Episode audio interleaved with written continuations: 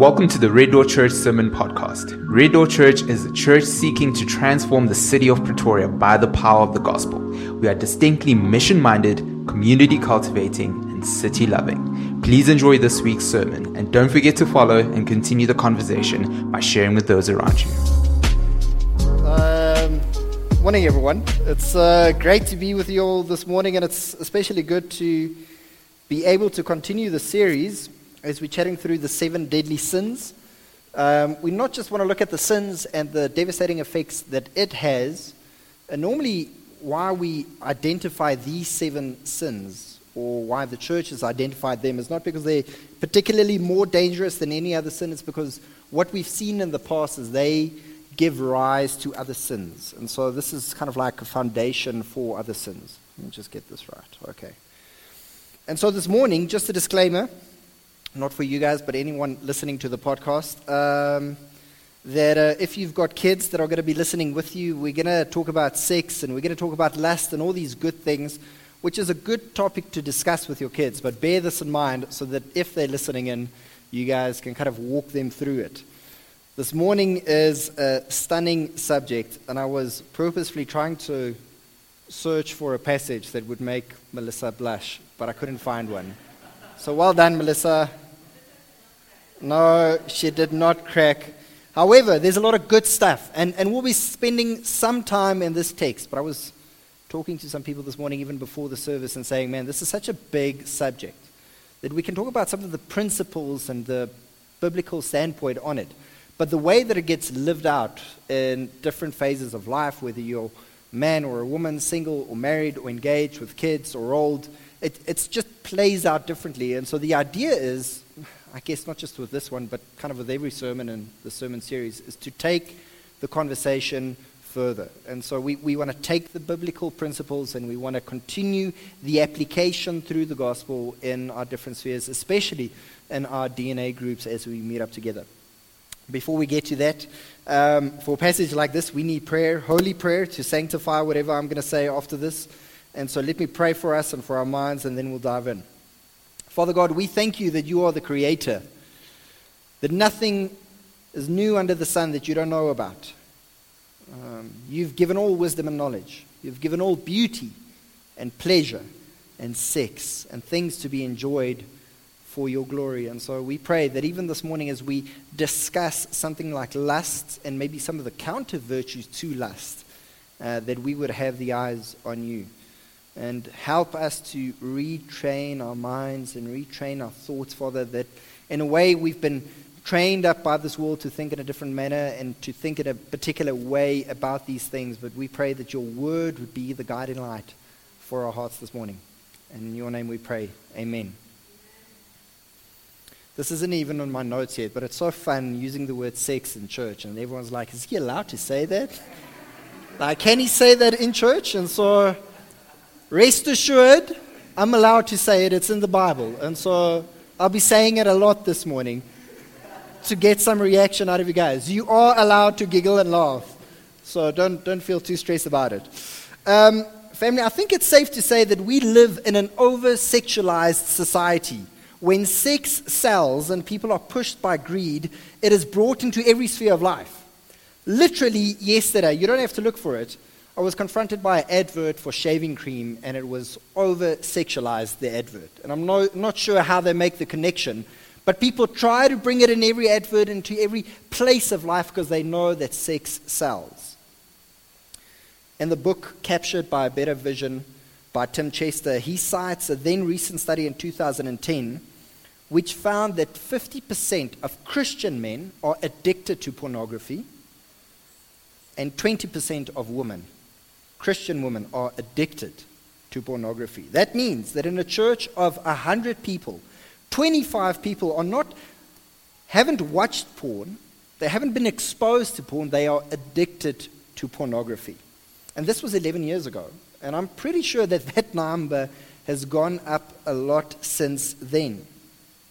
And the reason why I believe this is true and why the porn industry has grown so much in the past 30 years is what uh, psychologist Dr. Alan Cooper talks about when he talks about the triple A threat when it comes to porn and lust. something that drives cybersex and why it's so enticing to us today. He calls it, it is the accessibility of it, the anonymity of it, and the affordability. I mean, just think about it. I don't know about you guys, but when I was young, the only way to get porn was literally to go into a store and buy something that you call a magazine. It, it was like a hard copy thing. and you would flip through it. I know some of you don't know what I'm talking about. Um, and you had to, one, the, so the one problem was you had to be over 18, and so there was that hurdle to overcome. And then you had to go physically stand in a queue with this burning magazine and try to buy it. So I'm not saying it didn't happen. It definitely did happen, and you normally had some guy or someone that had to go in and be the person that buys the stuff. However, it was definitely more difficult than it is today. That to de- together with a culture today that is just more tolerating, no, not even tolerating, that is encouraging the use of pornography, it's just exacerbating this flame that is lit by lust. And so when we look at the pornography problem that we're facing today, it's part of the problem of lust, and it's one of the ways that lust manifests in our society. But it's definitely not the whole picture. Uh, you, you might be sitting here thinking today, hey, at least I'm not watching porn. The sermon is not for me, so I'm okay. I am convinced, and please chat with me afterwards if you disagree with me. I'm convinced that most men and women, I wouldn't say all, but I almost want to say all, but most men and women struggle with lust. The ladies must be thinking, sitting here, how can the pastor say that ladies struggle with lust? This is a man's problem. This is not something that we struggle with. However, when you look at the definition for lust, lust is it objectifies other people for your own personal gain. And even though it might look different for men and women, it happens with equal regularity. And so this is not the rule, but um, definitely what happens often is men tend to be more stimulated by visual cue, cues, whereas women are more inclined to ideas or a version of someone or a story or romance. They're just much more complicated than us guys. And so for some women, for some women, it might not be watching porn. However, they might give into fantasizing about the perfect man or the perfect husband. They thinking about it might not even be about the physical attributes of a man, but you might be in a part of a marriage and fantasizing just about a husband that is better in listening and caring to you.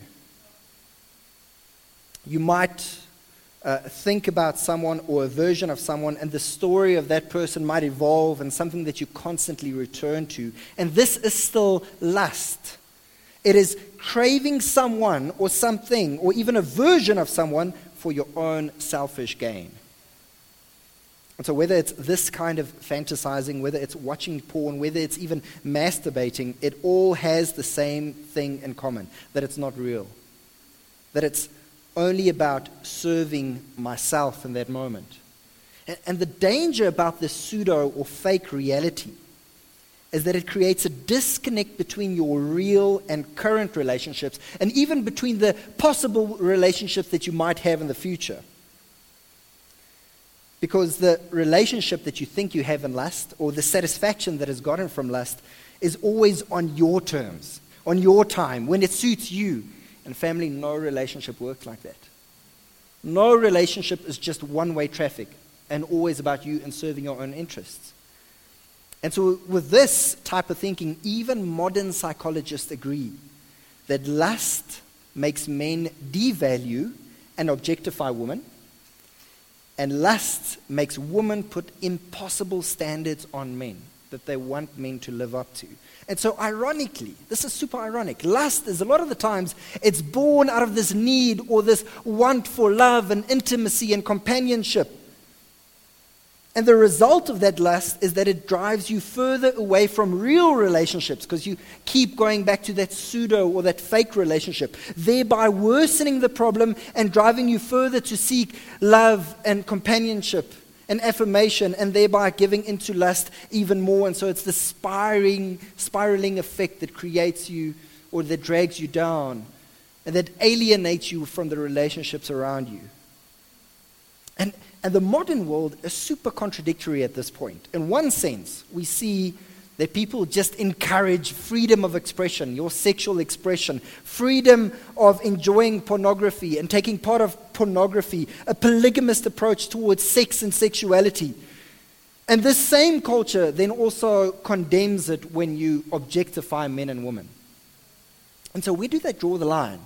When is it just expressing yourself? And when is it giving into lust and objectifying the people that you're fantasizing about? Family, the Bible, on the other hand, is super clear when it comes to lust. And Jesus specifically speaks about this. He says, and he mentions in Matthew 5, that even looking lustfully at a woman, you've already committed adultery in your heart with her. And so he just rightfully goes and identifies the heart of the problem.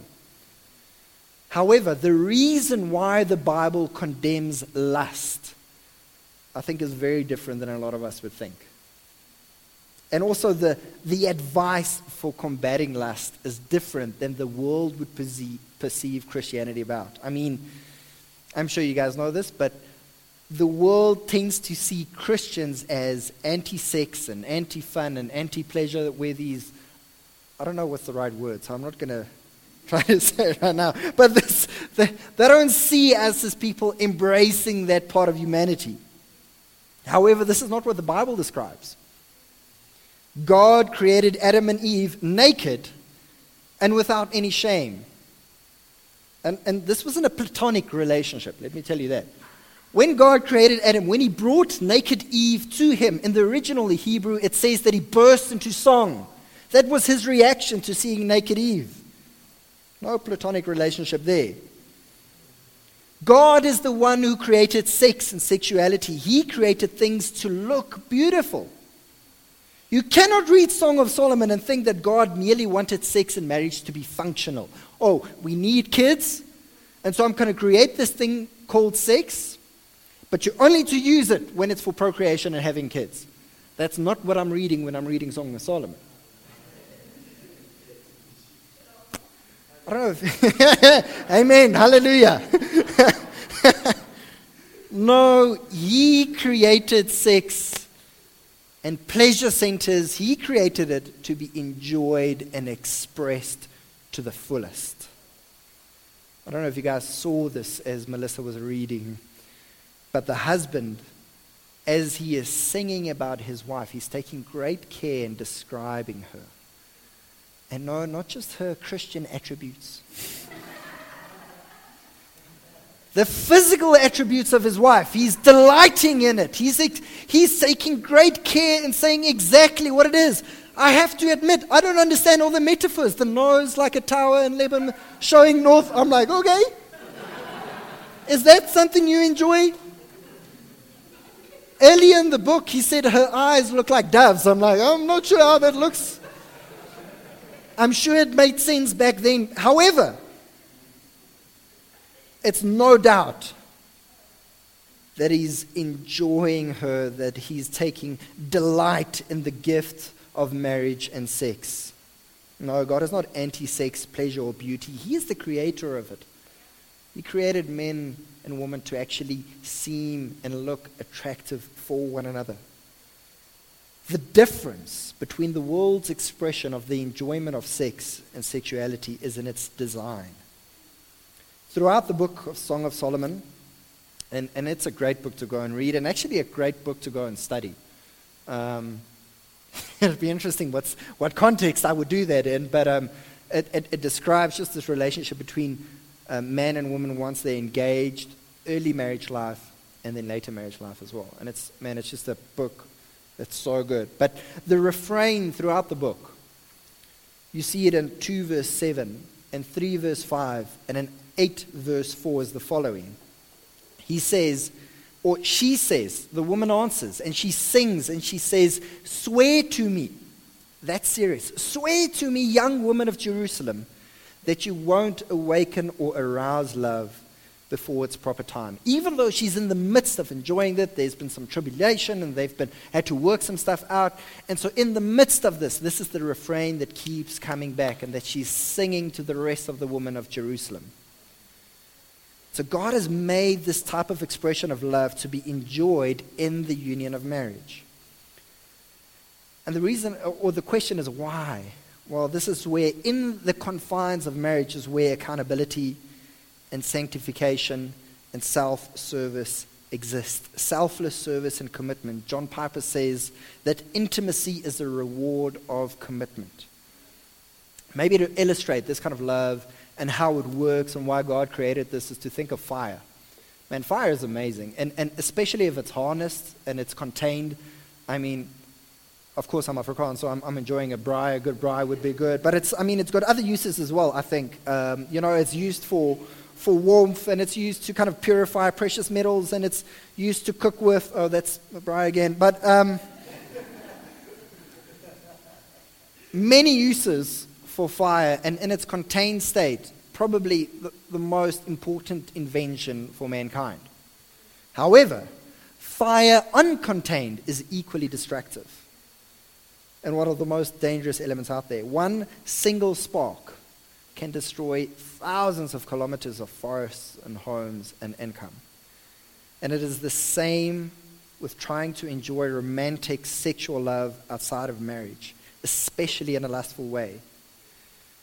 family marriage is designed in a way to help us live self sacrificing, selfless lives. Otherwise, if, if you don't live in a selfless way in a marriage, it's going to be excruciating. If you don't live to serve the other person, it's going to become a prison. I promise you that. There's a reason why the divorce rate is so high because people go into marriage expecting that they'll receive at last the perfect husband and wife, and then they realize that's not how the game works.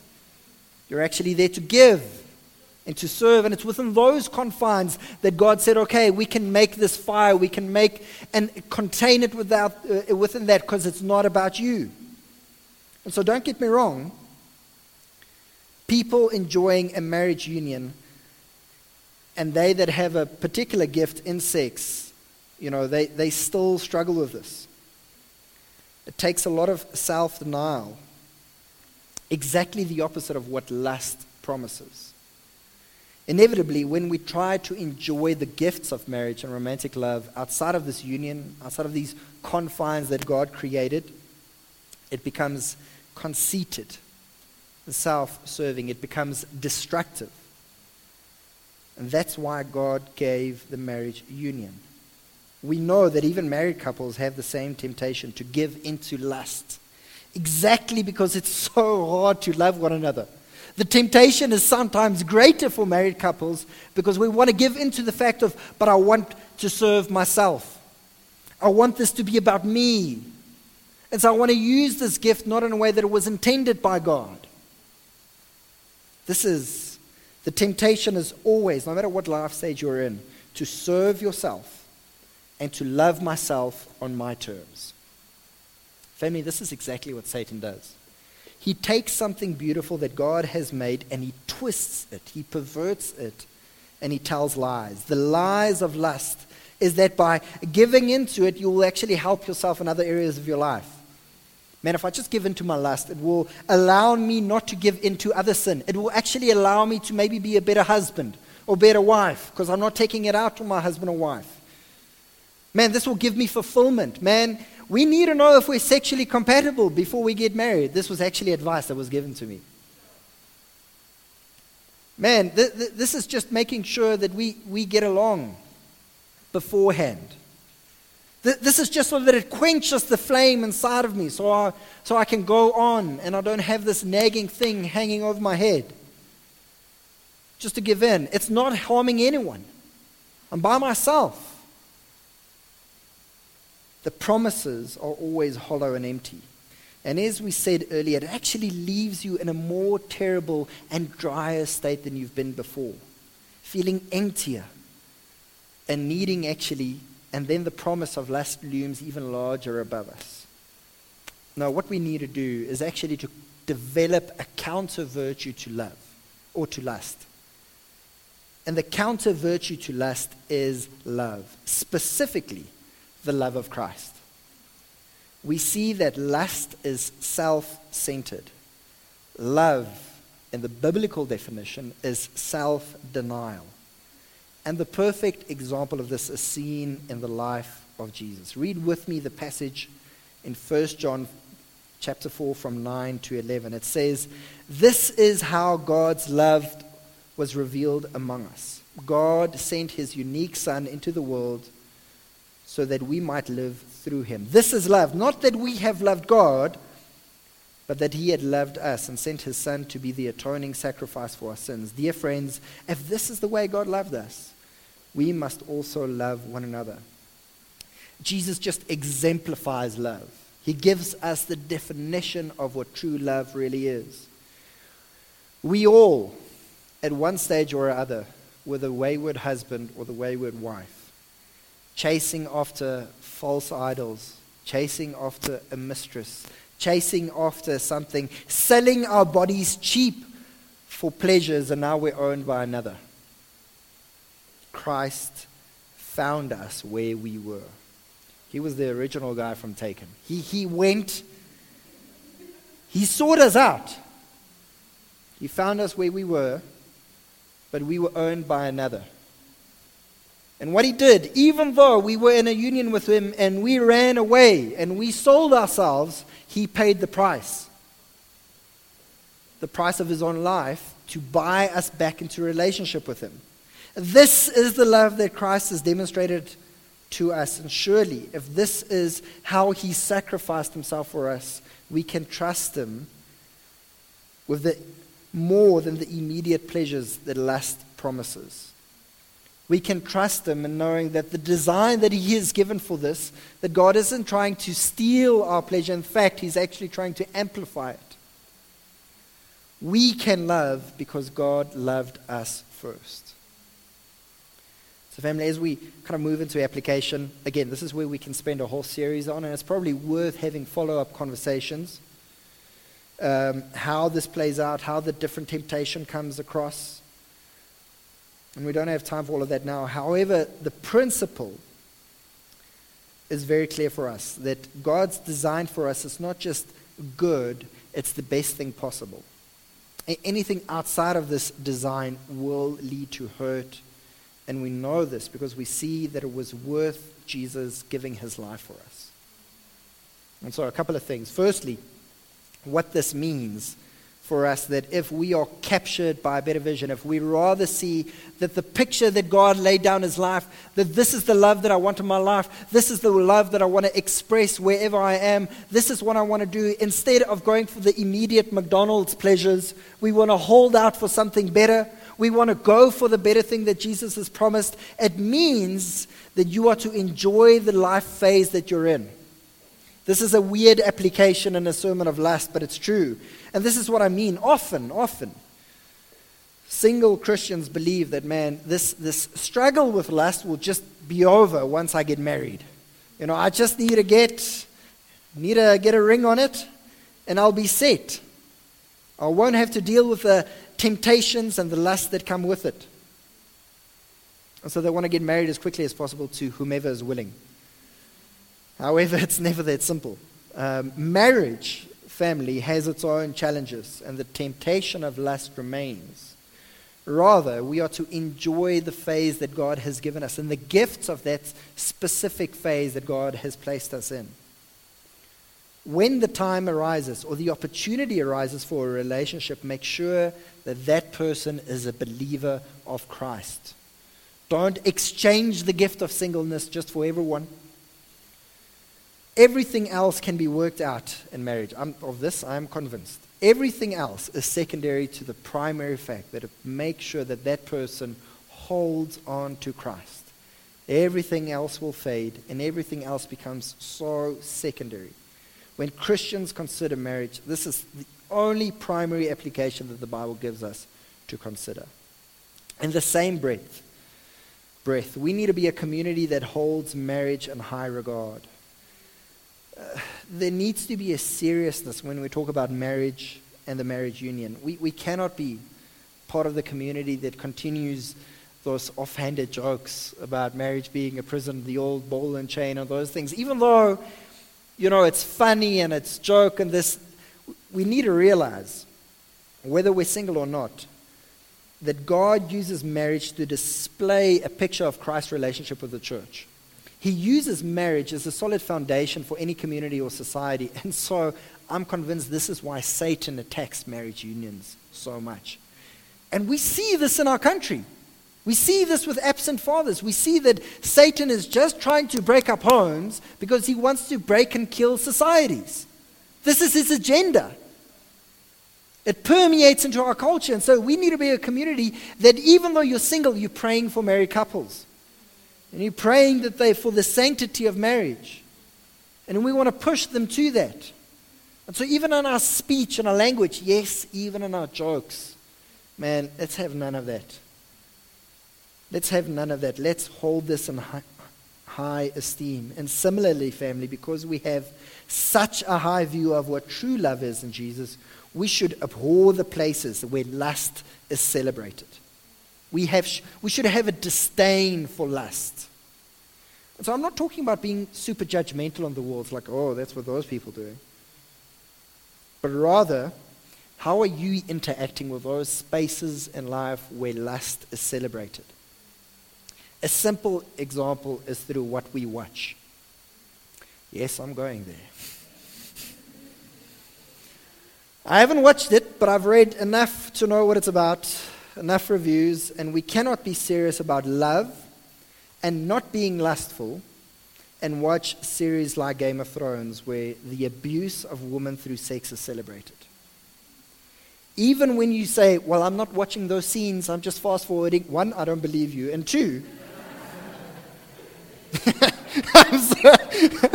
it's, it's true though. And two, man, just by being part of that, you're condoning what's happening. Like, man, I'm, I'm sure.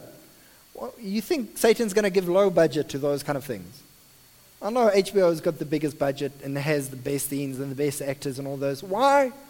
Man, it's just, it's just, it's searing our consciousness as we're thinking through these things. And for us as men, man, how we view women, if, if we want to be part of this movement and stand up, then we've got to be the ones that are most serious about this. And I'm just, not just talking about Game of Thrones. Insert whatever movie or series out there. Like, man, there, there needs to be a seriousness about this. There needs to be an abhorrence, a disdain. It's like, man, this thing, this love is so beautiful. No, we can't celebrate this. Because you know what? It's going to it's gonna come up in conversations. And then we do want to share it in a non judgmental way. It's like, man, have you watched this? Like, no, I haven't watched it. Why? Well, it's like, man, I'm, I'm, I'm just not for what's being communicated in that. It's like, I'm not saying you are. That, that's just kind of the stance that I'm on right now. We need to communicate. And it's not just for the witness of the outside world. Hear me now. It's about your heart, it's about what you desire, it's about where you go in your thoughts. It's about how you love your brother and sister, even though you're not in a relationship romantically, but how are we communicating brotherly and sisterly love to one another? There needs to be a seriousness about this. Lastly, family, we see that the Bible says we must flee from sexual lusts. Paul writes to Timothy, one of the leaders in the church, and his advice to Timothy is the following in 2 Timothy 2:22. So this is a cat that's got its act together, and yet Paul says the following to him. He says, "But flee youthful lusts and follow after righteousness." faith, love, peace, and with them that call on the Lord out of a pure heart. It's interesting, this is a command together with an action. It's not just stay away from this, don't give in to lust. There's an action what we're supposed to be doing. Flee lust, move away from it, make every effort to make sure that you're not even close to it. Why? Again, family, the world would want you to believe it's because Christians are scared of sex and sexual passions. No, it's the opposite. It's because we love it so much. It's because we know how beautiful it is in the right context. It's because we know the love that Christ has given us. It's because we know the ransom that was paid to us. Let's not run after cheap idols. And so, how do we flee?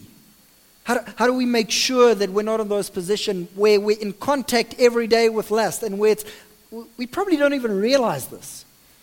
But in the ways that we're giving into lust daily and weekly, we've just been so inundated with it in our culture. Well, instead of the ABCs, I couldn't come up with ABCs. So I came up with the CBAs. Okay?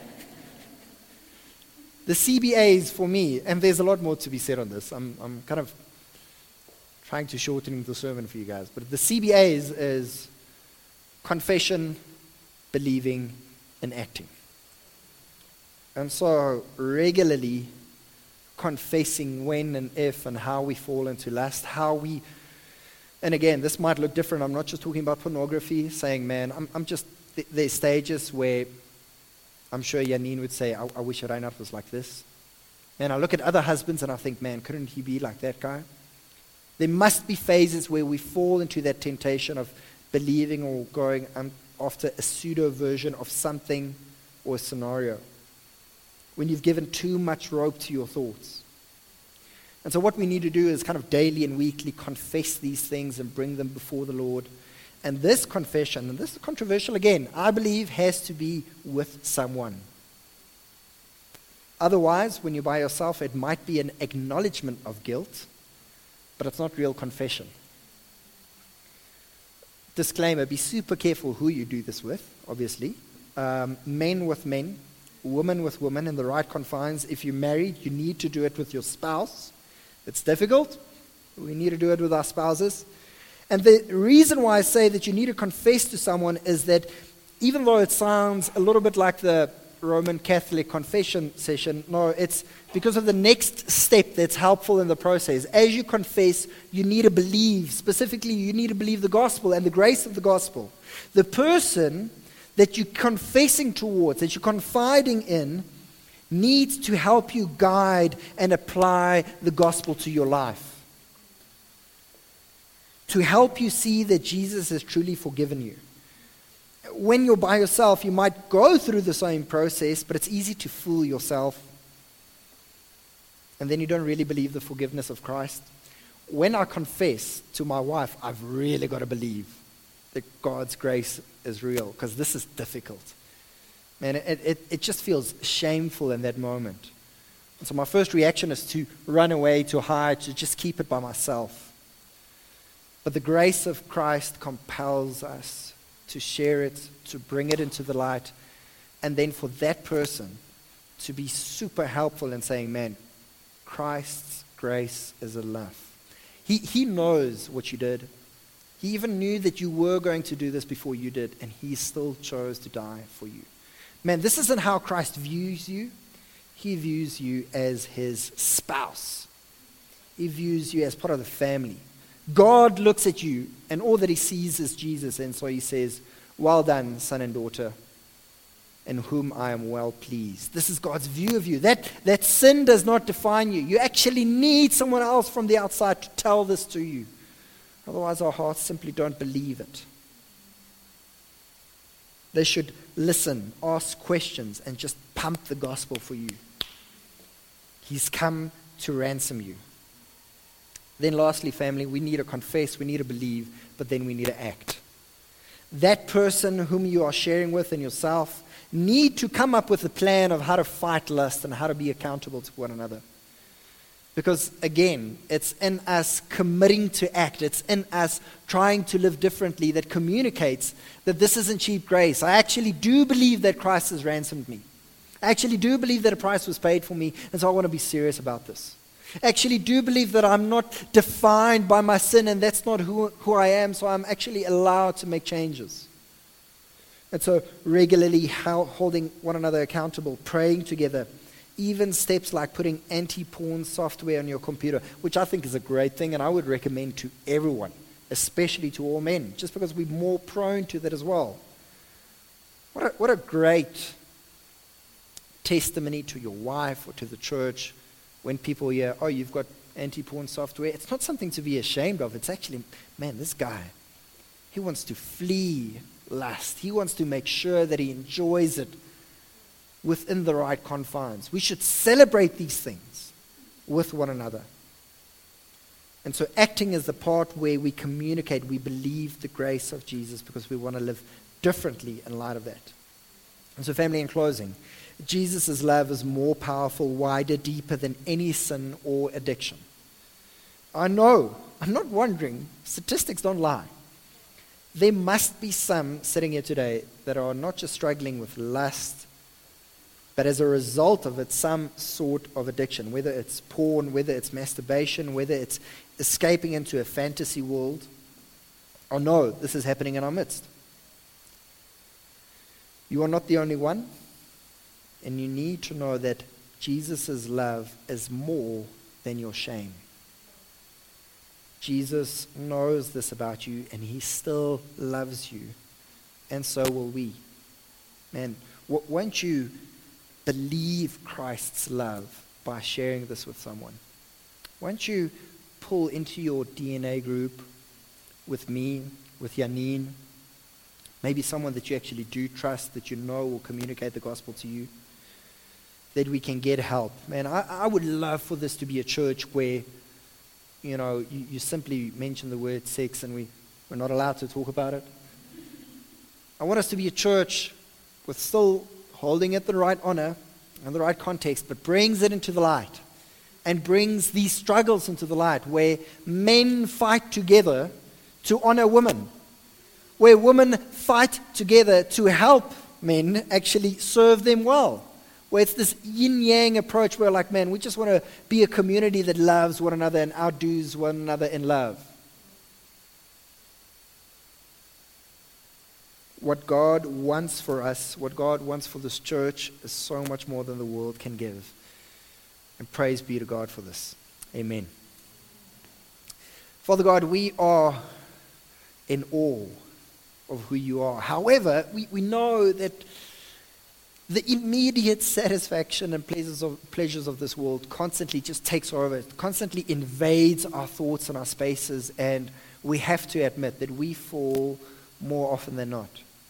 And, and, so, Father God, what we need, even though we know the gospel, we know what you did, we need a clearer picture of this. We need hearts to be captured by you. And so we pray that you would do this through your Holy Spirit. That you would do this through preaching, through community, through reading of your word, that we would see clearer the picture of what true love is exemplified in your Son, Jesus Christ.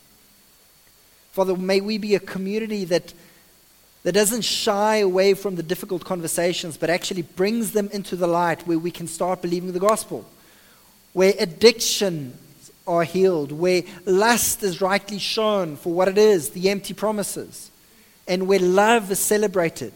And a culture and a world that actually realizes and recognizes that women's rights are being trampled on, yet they don't have the tools to make the necessary decisions of where to abhor lust. Father, we have. So may the church stand up and be counted. May our voices actually be the one in saying we want to live or we want to love our sisters well. Why?